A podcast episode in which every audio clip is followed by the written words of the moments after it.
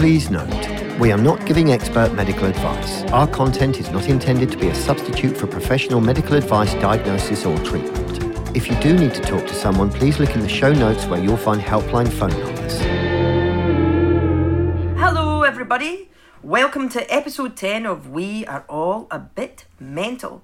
It's a chat show where we aimed. Did I say chat show? Did I Chat show. Did I say- It's a chat show. You see, I would have read that as it's a chat's how. At least you didn't say it was a shit show, I suppose. You know, every cloud. Yeah. episode 10. It is a bit of a shit show by now, right? Sorry, people, we're all a bit overexcited. It's episode 10, you see, and it is a chat show where we aim to question and challenge the rather wonderfully complex and often slippery subject of mental health. I'm Lynn Ferguson, and as this is the last show of the first series, I'm snuggled up on the sofa dangerously for one last time with Chesney Hawkes, Brandon Block, and Neil Harrington. Hello, everyone. Now snuggle up. Oh, Come on. snuggling. I'm Hello, snuggling. everyone. Pass me the blanket, please. Hello, everybody. Share the blanket, Brandon, for God's sake. Yeah. Someone's put on a bit of uh, a few pounds, haven't they, Brandon Block? Don't listen. God, dear. what a lovely 10 weeks it's been. Come on, wash the blanket. Hey, come on, sake. snuggle in, boys. Give me the blanket. so today's topic is change. Yes, change, and we're going to be discussing that with our guest Toby Anstis in a wee bit. But before that, as this is our last show, it's the perfect opportunity for us to reminisce and talk about what we've done and learned on our journey over the past ten weeks. Okay, boys, what have you learned? Huh? Who wants to go first? Well, um, for me, it's been just the most amazingly beautiful um, thing to, to get together every every Wednesday morning. Um, I feel like it, this has been my therapy, to be honest with you. Yeah, Guys. I've, I was close to, uh, to to Brandon and Lynn before, didn't know Neil, and now you're all my bezies. Simple as that. Yeah, you're my family, and I'm so happy that we're snuggled up on this couch together. Um, and I hope we can uh, continue because it really it's it's been a wonderful journey. It really has. I've I've loved it. Me too. I'm with you on that. Like, I love meeting you guys on a Wednesday morning. Definitely, it's like well, it's Wednesday morning for us. It's Wednesday afternoon, Wednesday night for you Yeah. over there, Neil and Brandon. Yeah. But also the thing that I I didn't know, even though I know you well, Chesney Hawkes, is what a magnificent musician you are. Yeah. Like I have been really bowled over by that. Like that was extraordinary. You know. Well, thank you. it's just what I do, you know. It was going to be one of the things on my list. Uh, Ches, you, you have the most incredible voice. And um, and you're so talented, and, and it's been a wonderful uh, feature of the show. To it's almost like it's been like Chesney's challenge It every week. Well, thank you, guys. I, I accept that challenge, and uh, I can't wait for one that stumps me. I mean, I, I have been stumped uh, at times in the studio, here thinking, "What? How the f- am I going to do that?" So what's the plan? So when when we get a guest that says I want whatever and it stumps you, what's our plan? Uh, Ignore them. something that makes you slightly less happy? moderately happy. You got a moderately happy. moderately song. happy one. Or we could put on Born Free again. Go, Let's, Yeah. just go, let's go on Born Free, make Brandon cry. Brandon cry. It's good radio. it can be the go-to backup, can't it? Um, well, for me, it's just I come in here and at six o'clock, and I just get lost in our in our conversations and our little get-togethers, and we've actually pulled together something really, really lovely.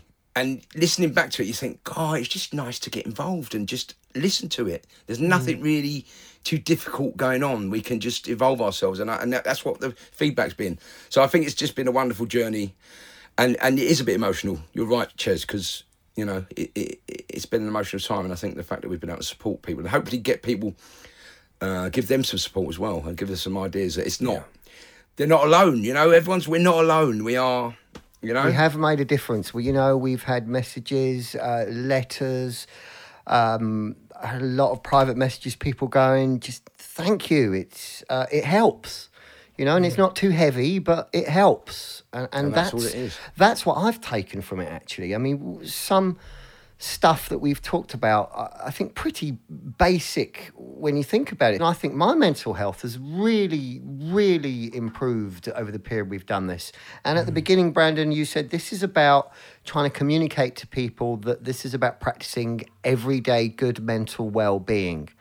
And that's what I have started to do now because of us doing this show and that it really has been helpful so yeah it's been uh, unexpected as well because we didn't know what to expect did we No. No, we didn't. No. And Neil, can I just give a little shout out for you, please? Here, I mean, I'm Yeah, sure I my speak for God, the, I'm sure I speak for the three of us here, but What a job. It's just astonishing what you've achieved here. Um, and Yeah. you lovely listeners, you have no idea what goes on behind the scenes. But basically, the three of us turn up and uh, and we just uh, leave Neil to it. and Neil spends the rest of his life listening to us and editing and and uh, and putting the show together. And what an amazing job he does.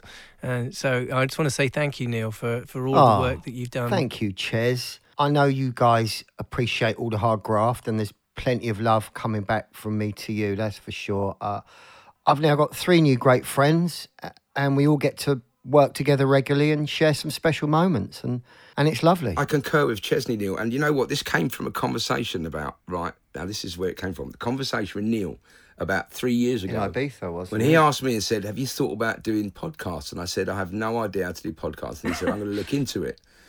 And I then saw, and then when obviously it, it came down the line a bit, and then I, I thought, God, and then uh, for some- I- whatever, Ches, you came into my mind. I, I just because we was on that journey of meant, you know, the whole the charity stuff, and I remembered Yeah. we were talking, and I thought, God, what story! And then obviously you introduced me to lovely Lynn, and I'm getting emotional now. Um, just, Neil, Neil, incredible, mate. What I d you know, and, and when you realise you listen to, you have to listen to everything we've said, not just the thirty God minutes it bless comes down to. you. It's two hours every night of, of us rambling and talking. You got to pick the best bits and then put it together the way you do. Our hats off to you. Oh, thank you. You're an incredible human being. I think you've got to take a lot away from. Yeah. Yeah, uh, you know, I'm. This is your up baby, mate. speak. It's your Just getting baby. Tis, It was tis brilliant. definitely and thank you both so, and thank you too so much as well. It's a bit. It's funny because one of the things that I love about it, like I love all of you individually for in completely different reasons, you know, like very different people. But one of the things that I I love and I hope that the podcast is doing is that um, I feel like maybe because of how we met and how we do stuff, that we're like the conversation that anybody could join. You know, Yes. sometimes you get that thing where you hear somebody and they go, Well, all right, I wouldn't be able to sit with them and talk. Where I, I like the tone with us because I feel, because it is genuine. People come in and we're like, Oh, hooray! A surprise! Look, another person, let's talk at them. Right? yeah, yeah. And we often all talk at the same time, don't we? yeah, yeah, and we all get excited as well. We're like, oh my god, there's a guest, that's magic. And it, but I, I, I love that because actually, um, because of the time that we're in, and because of where we all have been in different ways, like the world can be a bit sneery. Do you know what I mean? That you can feel like you go on a show or something and people are like they've got an agenda. But that actually that this there is no agenda. We're also excited for the company. it's really lovely to see everyone. It's like, Actually, pleased to be here. friend. The communal area at the zoo. so it is time to introduce this week's guest. He's a presenter who's still going strong after 30 years in the business. It's my absolute pleasure to introduce television and radio presenter and the man in the driving seat every morning nationwide on Heart Dance. It's Toby Anstis, ladies and gentlemen, on our podcast. Hello, everybody. Toby, Hello there, yes, Toby. yes. Inviting me. No, really, no, simmer down. Thank you for having me in the group tonight. That's really, really cool. Toby, I was just going to do the introductions to the team. Obviously, there's Chesney Hawkes and Lynn Ferguson. Great to see you, man. It's been a while. yeah, good to see you, Ches, as well, bud. And you, Lee. And obviously, you need no introduction to Brandon Block. oh, there's my oh, man. The Blockster. Nice to see you, Toby. Thanks for joining us. It's a pleasure. It's a pleasure. Lovely to see you, mate. Guys, just, just before we kick off, just one thing for the team. I'm a bit concerned that we've made a bit of a silly move here because we've done nine consecutive shows or weeks. Yeah. Our first time as presenters just about got away with it without being found out. And then in the last show in the series, we go and invite a professional presenter. well, Right? use that word loosely there, my friend. I think we're all right. but thank you, Neil, for the build up and everything, mate. I'm just worried Seriously. we are going to get found out. And of course, he's also got a degree in psychology, I believe. Ah, Yes. We really I'll are bring in that trouble. to the table tonight, do. my, my little collective here. Yeah. I've sussed you all out within the first two minutes. Don't you worry about We that. We forgot to put in the uh, disclaimer, Neil, is that show's non-judgmental. So Toby's not going to cast judgment I'm over not. our presenting skills. Not at all. And people always said, "Oh God, you've got a degree in psychology. If you already worked me out, you kind of reading my body language and everything." But not, not at all. You'll sit there, have a drink and dinner and chill. Don't to start employing those tactics. Well, not till date number two. Um, but this is date number one with you guys, so none of that's going to happen. hey, you know, you've had such a long career and you've sort of consistently uh, retained success along your Yeah. career. How have you managed that? Is that like a conscious thing or has it been like, you know, have you white knuckled it? All I ever wanted to do from the age of eight or nine was be on the radio. From the very first moment, we went on summer holidays to Devon, and mum and dad took us to see the Radio 1 Roadshow. I'm sure so many people, this inspired so many people to get on the radio. I remember seeing Gary Davies live on stage on the Hoe in Plymouth. Gary Davies. And I remember just sitting there in the sunshine, you know, being a, a young lad with my twin sister, and we were, we were have an amazing holiday, and seeing the excitement, thousands of people round what was a really tiny little stage at the time. Um, and this guy coming out, you know, medallion man Gary with his tan and his shorts, and the girls going mad for him. And then he had complete control of this crowd. And I remember sat there thinking, wow, not only are we there enjoying this, but this is actually going out. People everywhere around the country could hear this through a little box. And the whole concept of excitement like that being filtered and, and spread around and bringing happiness and joy to so many millions of people absolutely got me. Mm. And I thought the power of that, and the, and it's just that's what I want. I just want to make people happy, and it's going to be via music. And I thought, I, I, I didn't want to really, telly never even came into it. That was not even in, well, I didn't really have a plan. that was never something I even thought, A, I'd be able to do, B, I'd have the talent to do. See, it just wasn't even there on my agenda. But being on the radio was for ages. And then from the very early days of that, and then putting a little, um, used to pretend my bedroom was a studio. So I put this red bulb in one of my mum and dad's bedside lamps, and I put it in a cardboard box, and I wrote in felt tip on air all over the box. And when I turned that light on, nobody was coming in. and I had this little tape recorder, one of them little old Sanyos with a, with a little mic tapped in there. And I used to pretend I was on Radio 1, you know. And it was just, uh, it was just, it was laughable when you think about it. But I, I, I set the whole thing up and, and loved it. And um, so then getting into TV was completely by accident. And eventually, after doing eight or nine years on various TV shows on the BBC and stuff from other places, then landed a job on Heart, and that's where I've been and very happy and still am, you know, ever since. But I never, I never expected to go on the telly. I don't think I'm the best. You know, I'm not, I'm not brilliant at, at TV. I think I'm better at doing the radio, and I'm still learning how to do that. You know, every week I learn stuff. I think A, having Chesney knows all about. I think A, having a level head and never expecting and never wanting to be famous is one thing. Mm-hmm.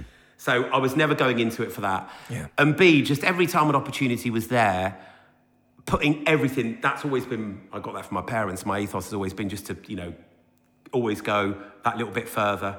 Yeah. Give 110%. And if you work that hard, you don't burn any bridges and you get on with everyone, which I generally do, I reckon that's worth about 70 or 80% of your career. Backed up with the other 20%. Do you know what I mean? Yeah, similar to what you were saying about in your bedroom with the, with your Sanyo and your little red light. Uh, you know, I'd lock myself in in my bedroom with a guitar, and and it was all I ever wanted to do. That was it. I never had a backup plan. So I think a lot of it is to do with, as you say, the the drive and passion and uh, and your ethos to, towards like you know working. Because I mean, the thing is, you've got to put put work into it, haven't you? Um, and I think that's where longevity comes from. It's like you know, you get you've been knocked back a few times. I've been knocked back a few times. You just got to get up and keep going. Because for me, I couldn't do anything else. Yeah. Can we just rewind slightly? The topic of this show is change. So, Toby, can we just sort of rewind back a little earlier? You got a degree in psychology, Yeah. and then you ended up being a presenter. So, I know. there's I know. a change. Yeah, exactly. From you know Surrey University to like a broom cupboard with a puppet. I mean, how did that happen? and that would never have been. That would never have been. And it wasn't in in in the plan. But then I never really. I don't know about you guys. I never really had a plan.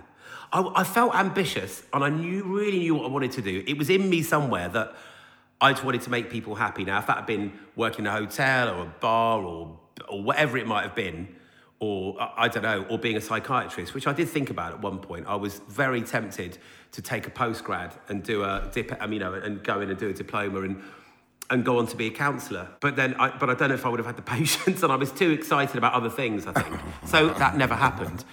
But of course, it was a big change from not just going from doing a psychology degree, which I loved, really loved, and that set me up well, to then going to a sales job, to then ending up on the telly. And nobody, and I have no problem with this, but nobody told me what to expect when I suddenly, my face was all over the telly and suddenly in team mags every single week, mm-hmm. week in, week out for four or five years. That you know, you would suddenly become really famous, and you had, to, you had screaming kids coming up in McDonald's asking you to sign napkins and stuff. And then it didn't stop, and it just carried on and on and on. And then suddenly you don't have that contract anymore, and you have to go and do something else. You have to pick yourself up. But in, then there was something else come along. But in no time, in all that time, did I ever really sit down and think, "Whoa, what the hell's happened?" Mm. So things unravel, and then I'm just trying to tie back up loose ends now. You know, I've had plenty. I've got a good helping of, of counselling and all sorts of therapy and stuff like that, just to not so much for that, but I think all those insecurities that broadcasting can bring out and the, being in this sort of area bring out all sorts of insecurities at certain times. Well, fame can do that as well, right? No, it does do that. Yeah. You know it's like, Ches, and you had it on a much bigger level than me. But when I was when I started, I was spending half my time with Take That. You know, we were they did their first TV thing with me. Then we did Smash Hits. We were on doing Smash Hits roadshows, the Poll Winners Party, all of that stuff. And I was getting screamed at like a pop star. Yeah, When that suddenly stopped, and I didn't. I remember being on a train back from a roadshow. What it was in Nottingham, World of Adventures. Do you remember those roadshows? You Yeah, of course. and they were mental, and, and they were like. Um, I remember I was probably coming towards the end of the contract with Children's BBC and the Ozone and all that stuff. So I was thinking this stuff's going to sort of die away, and then what the hell the next thing's going to be, I'm not sure. But I remember looking out the train window on my own, sat there on the train back from Nottingham, thinking, looking out the window, really calm, and just thinking, do you know what, this is going to end. I knew that day, I think it was one of the last road shows, and I thought, I've only got a few months to run on this contract. We're coming into the autumn, so I probably won't do it. I might well not do another summer of these road shows.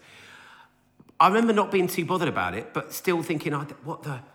What happened Nobody's there? telling me Yeah. what to do. Nobody's telling me what happened. Um, and nobody ever once said, ever said, how, how are you? Mm. How are you Yeah, feeling after I that? can relate to that. Suddenly, when you don't, your contract's not renewed. 100%, How are you going to feel about that, Toe? We built you up into this person. Now we're just going to let you go, and no one's going to help you out, by the way. And no one's going to counsel. There's no transitionary period where Yeah. they'll help you out and get another job. Nothing. Brutal like that. But I wouldn't swap for anything in the world. And there's a there's a bit of steel in me from somewhere that has just kept me going. Yeah, I mean, luckily you have that bit of steel. You have that in you, in your personality, but a lot of people don't. And these days, I mean, you know, that was a long time ago. Now, nowadays, it's, I think, even worse for a lot of these kids with these reality TV shows. You know, they go into oh, these God. things Yes. and, and they- they're blown up to, to this huge thing, and they're all over the front pages. But what I did, Ches, I avoided it. I, I knew that it wasn't good that was happening, and I knew it was ridiculous. But what I did, is I've always done with a lot of things, is tucked it under the carpet. I've, Oh, yeah. I, I, 100%. If I'd have seen it for what it was, I would have dealt with it on a much Yep. deeper and a better level and a healthier. But you've dealt with it later on in But life in the same way I have. You know, it's almost like I always, Right. I always say that I felt like later on in life I actually got to know myself. You know, Mm. I actually met me, because back then you didn't know. Wow. Really, did you? You didn't really know. No. I don't think reality stars, when you mentioned it earlier, these people that end up doing a series on Love Island, I don't think they know what hard work is, to be honest. Not like, as some, somebody said to me once, Tobe, oh yeah, that, you know, they're in the new money. Mm. They're in the Instagrammable, Yeah. you know, Instagram. That's how they do their stuff. We didn't have that when we started. They, they, they do actually get success very quickly, and they also get money very quickly. Yeah. Whereas, you know, whereas, whereas we've really, on the whole, we've grafted it through a lot of years. But in many ways, those people have it worse because they don't Yeah, know what's do. happening, and, and then suddenly you get this kind of fame and money, and you believe your own hype, don't you? So that when it eventually, as it always does, it disappears, Mm. and they get kind of kicked out of the club, and they're on their ass and having a you know really tough time, and kind of sorting it out in their head what just happened. You know, a lot of these people Mm. uh, really suffer with their mental health because of that, and there's no help Mm. for them in any of these uh, TV production companies. There's no there's no real kind of you know emotional help. There's um, no support. for they them. need No to. They need to support look at at it. If they're No, going to do no. these shows, right? This is the thing now, and I think this has become apparent in the last few years, right? Especially in my experience and what I've looked at. you're thrown into this environment, which is a social experiment, regardless, in every single one of them. We have tools. We have tools to be able to deal with resilience, like resilience of the letdowns, let's say, or the, mm. you know, they do mm. it for sports. They've got sports psychologists, right? Because obviously, sports sports men and women don't always get to the cut, and you know, they may work really, really hard for three, four, five, six years, and then all of a sudden, unfortunately, you've just pipped at the post and you're left and so, it, but this is a really quick fix, isn't it? So yeah. you get on a TV show which is shown to millions of people. You have to Instagram. You have to. You have to be, as Ches was saying earlier. You have to do it now. You can't get anywhere without doing that stuff now. But what you do is you then compare yourself because you're always wanting to be better than Mm. the hundred million followers who the next one's got, or yeah. blah blah blah. I think it's interesting because people sometimes say to me, or they do, they have a lot over the years, said, I'll tell you, you know, what do I really want to be a presenter? And I'll say, well, one of the best things you can probably do before you go and do that and attempt to do it, and then all the other things follow, like fame and whatever else you get with it, just go and see the world. Go and make mm. yourself a more interesting person by going out, seeing stuff, doing stuff, go and study for something. Mm. Because you'll probably be a better broadcaster yeah. if you've got that and done that and learnt that. You'll be a better person, more educated person, more well informed person, and that will set you up for a much mm. longer period of time You'll have had some life experience. You'll know how to deal with people in situations. Well, I hadn't done loads of it, but at least I knew I've been at, I've been at university for three you years. Did a psychology degree, living away from home. Did a psychology degree. You have to live for, you live on your own. Do your budgets. You know, work out who your friends are. All that business. Mm. Um, whereas these 18, 19 year olds going in, they're just straight out of college or school, straight into yeah. fame and all that. So I agree, that, but they don't get any um, uh, support. There's no life experience. No, they don't get looked after at they all. Don't. No, not at all. And they say they say they do, don't they? But and exactly, but there is. It has to happen. They're going to need accountability because, well, you know, especially as there have been some deaths. You know, some of them have taken their own lives. Yeah, you know, well, I mean, it's not just a one-off thing. This is like this has happened a few times now. So yeah. they need a little bit more accountability. Totally. Absolutely. I swear at that thing about it being a social experiment. It isn't an experiment. It isn't. Because an experiment is something that you do when you don't really know what's going to happen. You go, well, I'm going to ah, experiment yeah. with that and do that. Mm. Yeah. This isn't. It's the. It's like willful. It's yeah. well, it's exploitation. Exploitation. exploitation. Oh, it, listen, it's it's it's theatre. It's all theatre, and all the people in those shows are the puppets. Yeah. And it's as simple as that. And if you throw yourself in there, it's really up to managers, agents, or parents, whoever of that, you know, who with those people to put them through some kind of yeah.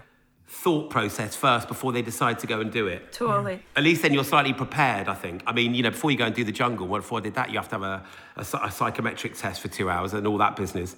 But these young kids, they don't. I don't think you get that before you go into those do you shows, know? I think that it's a really interesting thing about change, though, right? Which is that like the way that you've talked about your career is that that because you've had passion you've been able to accept change that happened to you right you've had a mm. vision you may not know exactly where you're going but you know that there's something that you want to achieve and yours really is like connecting to other people but i mm. think that what happens I, I could be wrong i may be my own social experiment but that um that people who go into reality shows, who go into the social experiment, these young, you know, and I mean people who've not even been part of celebrity, just like from nowhere, mm. they want to bring on a change. They want to make a drastic change. It's like a weird kind of uh, surgery to change them from being invisible to very visible. Well, you get you get a lot of people who want to change people's perception of them, don't yeah. they? So that's why they go in and do it, and some of them do it very successfully. I think. But also, I would argue that it's not that people who go into reality shows are necessarily afraid of hard work. I think they're desperate. I think that's the thing that I think is cruelest about it, that they don't. If like the TV shows don't pick uh, candidates who are like 18 years old and they're like, well, I'm 18 years old, I might study psychology, I've got this stuff going on, I'm going to do this. Mm. It might be successful. They're like, I'm 18 years old. You know, I hate my life. Uh, I want to be like blah blah blah. They've already got something that they want to change that is obvious, and and the show says we can change that for you. We can change you from unhappy as Lynn was saying, they're not experienced anymore. I don't even think they were. The original one was they knew that we're doing. They knew what they were going to buy into all of our emotions by showing people, showing their emotions, which is what we now thrive on. And I'm not saying it's. I don't know. I don't know how I feel about it actually. Do I? Well, I don't watch any of those shows because I just don't. I mean, we've been in them, and Celebrity Big Brother me was. Again, I'm, I'm not, you know, where does that come from? I've like come out of uh, working with, you know, people doing psychological work and mental health stuff, and I'm thinking, who am I? What am I doing here? Am I am I supposed to be here? What does this mean to me? Type thing, you know. And it was. Uh, Well, it's, it's funny actually because what I something really resonated earlier on, Ches, that you said is you looked at yourself and thought, "Who am I? Who am I? What am?" Because I I don't know if you have ever done this. It's quite scary if you look in the mirror for a period of time and look and go, and you say to yourself, "Who am I? What am I?" For me, anyway. Yes. No, you're because right. I I don't really know. I don't think I know who my authentic self is yet. I mean, I was adopted, so me and my twin sister, and we would talk about this, weren't we, Neil? Yeah. I mean, that for me, if you're talking about insecurity, mine's all born out of that. It's about having spent all so many years and trying to conform to, to, to, make sure that I felt I was belonging in something was I was so genetically at odds with in every respect. So I spent all my informative years doing that to try and make everybody tries to make their parents proud. When you're adopted, it's it's magnified in a way that it's hard to describe. But I would say that you know all of that made me want to fit in. And so broadcasting's great. You know, go and do live gigs, you fit in, don't you? Because a lot of people love you for what you do. But I still don't. I still don't really know, even after a lot of therapy trying to work through I that. don't think you're on your I own still yet, don't Tony. bloody know. not on your No, own. but some people do. They think I, they I, I really think. No, they. I think there are normal people who just like to live in their house with their family, and they everything's just normal. They're comfortable. They know their mum and dad. They've. It's just been a happy, reliable, normal thing. I don't really know what normal is, if I'm really honest. And I don't speak. I, I honestly don't really know what it is. I don't think I'm normal. I didn't come from normal. what is so I don't. normal, really- my, my life didn't start very normally. I got taken away from my birth mum. So, but I, I do think this whole thing of, um, and Nicky Campbell's spoken about it a lot, and I really resonate with so much that he says in his book and what he's been talking about lately. For me, anyway, you know, being adopted, you know, I felt different. That's it. Bottom line, just felt different. Um, and anybody else, for whatever reason, feeling different, I really, really kind of relate to that.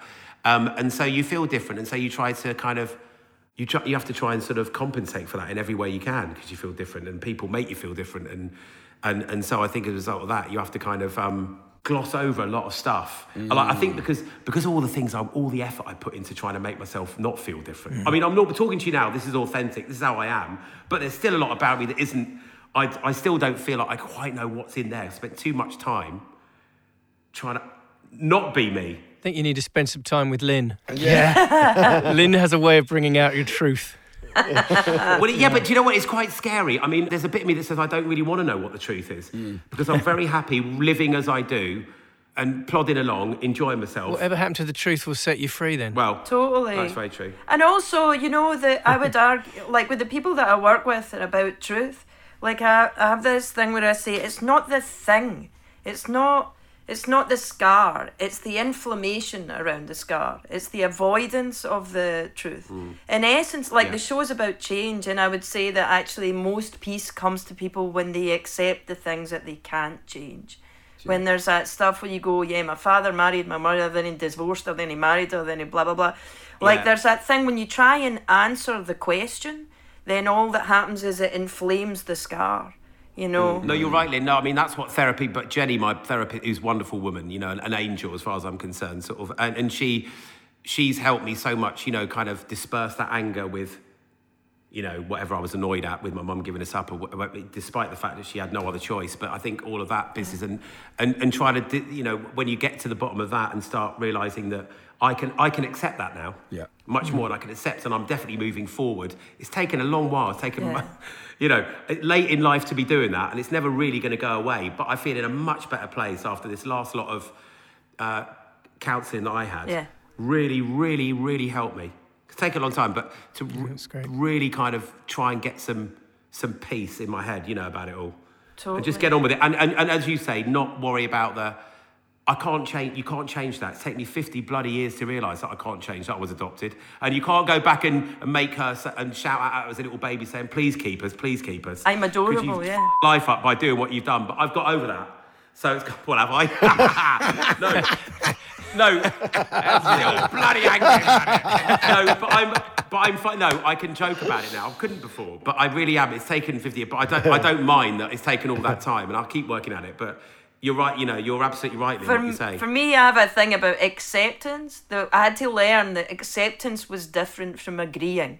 That I could accept something, but I don't have to agree with it. Agree with it, right, I yeah. accept that that happened. I don't agree with the, that it should have happened, but I accept that it happened. And do you know what? You're so right, Lynn. That's brilliant what you say. That is really profound, and I love it. I mean, that's where I'm at. Is that I can accept what happened, but I can't agree. Yeah, don't ever have to agree with it. It was the right thing. Yeah. But you see, I went through all my life just agreeing with the what, what was going on around me, never questioning it, because I thought if I question it, I'm going to get sent back. yeah. Right. So you know, it's like when you have that feeling in you, it's like, hell, I can't muck up here No. more than most kids ever think. If I muck up, I knew that I wouldn't get sent back because mum and dad would say that you know we love all that support, but they always made such a thing about us being adopted. It made me feel even more different. So I always thought more and more, God, if I if I'm not like my older brother who was their blood son, sadly died a couple of years ago, but he, but if I can't be like him, or if I can't be that, which was so different to me. I'm gonna get alienated. I'm gonna get sent home, or I'm not gonna be. I'll be kicked out. Do you think Mm. it was more extreme with you because it's so part of of you to connect to other people? I mean, you literally are all about how you connect to other people, which I think Mm. is at, like really at the core of you. It's probably like how you were when you opened your eyes. You're like, oh, hello, people, I'm connecting, right? Yeah. But then the the adoption thing hit you harder because you are by nature a connector. So that it, if you were like somebody who were like, I don't care Yes. about people, I'm quite happy to just yeah. sit in the corner. It, got in the way. It got in the way of me being my authentic self. You see, and that comes back to what Ches said, which has really hit me when right at the start of this whole thing. Yeah, when you you know, who the hell am I? Who are you? Some people do know. They don't have to ask that question, and the people that don't, it's because they know who they are. They're actually happy in their own in their own skin. Yeah. And I don't think I am completely happy in my own skin. I wish I could be like that. I think it's a very rare thing, Toby. That I know people that are though. I see people. I know who they are. I know the parents. I know the tight families they've come from. I know it. I know about it, and it scares me because I can never be that. And there's something in me that wants to be normal, but I don't want to be at the same time. Do you know what I would say to you though? That actually there are a whole load of people like you who Hmm. don't feel connected, who do feel like they don't fit in their own skin. And that's the Yeah. point of why you speak. You don't have to speak to the people who already know what it's like to be in inverted commas normal. But you do get to be the Gary Davies, woo Gary Davies, to people who are out there like you, who do feel like they don't belong, who do feel like they don't connect. You don't Well, that's have a lovely to thing to say. it. That's a lovely way of putting it. That's a no, but that's a lovely, touching thing to say because I think all of us. I hadn't really thought about it. if you're reaching out and making somebody who's in your same shoes feel better Yeah. without even knowing you've done it. Yeah. And there's probably someone in every crowd you play to that you probably helped. That's a beautiful thing, Lynn. I love that. God, if I take anything, that's a really nice. That's quite profound. That's, that's hit me. I think it's one of the reasons we do this show as well, because we talk about this stuff, and if we touch one person who feels a similar way to you, it's job done. To Go deep like this is really uh, enlightening. I think.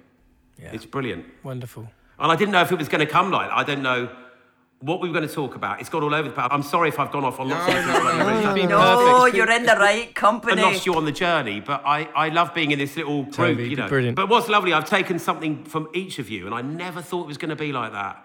What a lovely, what a wonderful thing to happen. Seriously, on a Thank you. on a funny and I've Wednesday taken night. stuff from you today, Tobe. Honestly, mate, you've made me think about yeah, in a whole different, a whole different way now. Oh, did it? Well, if it did, if even a little bit, that's really Thank you, mate. chuffed to bits me.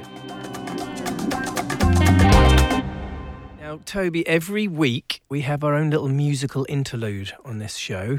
We have our guests choose a song which gives them like happy emotions and feelings, um, or sad emotions and feelings. So you've chosen our song for today. Now I know what it is, as Yes. I recorded my own very special version just for you, mate. Oh, Throw mate. your pants. But uh, but for the listeners, uh, please could you introduce your happy song for us? Yeah, my happy song is Coldplay, Sky Full of Stars. All right. Well, here's my little version for you. I'm looking forward to this. Cause you're a sky, cause you're a sky full of stars. Gonna give you my heart. Cause you're a sky, cause you're a sky full of stars. Cause you light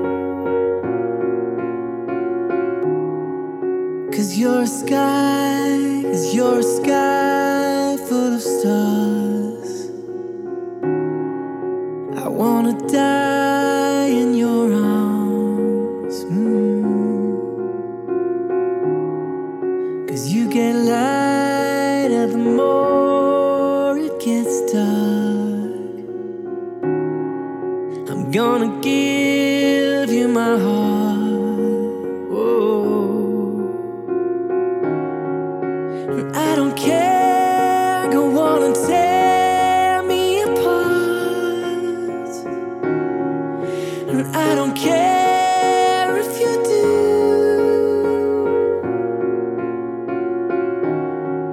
Cause in a sky,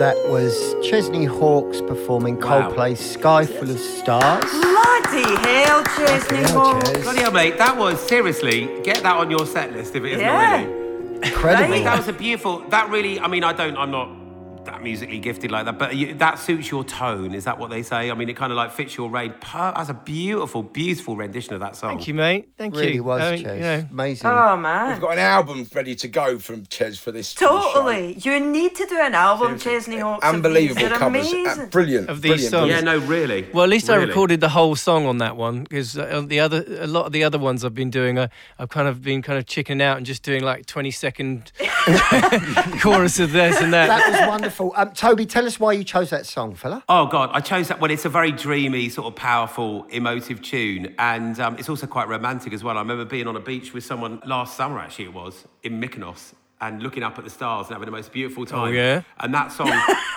yeah, baby. uh, no, and that song soundtracked it. But I've, I mean, I've always loved it, and I've always loved Coldplay, and I think that tune is just lyrically beautiful, musically gorgeous and it just yeah ticks all the boxes for me mate. Just makes me feel it just you know with, it's, it's an emotional release with songs for me. I don't listen necessarily for the lyrics. Everything has to just make you feel or put goosebumps on you and that does. It's all about the emotional connection, and it's it was nice to actually break that song down to its core, which is just basically a little piano ballad. Yeah. Uh, I mean, all, all of these recordings I've been doing is literally just acoustic, and just me and a piano or me and a guitar.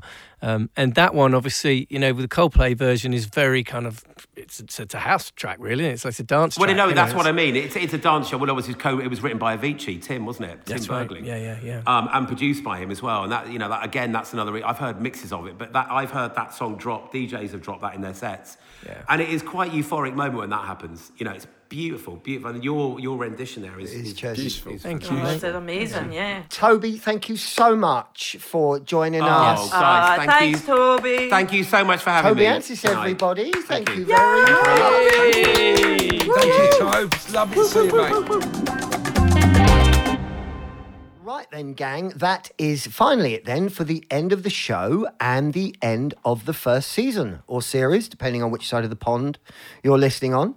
Uh, remember, if you sign up to our mailing list, you'll receive updates and bonus content whilst we're planning and regrouping for series two.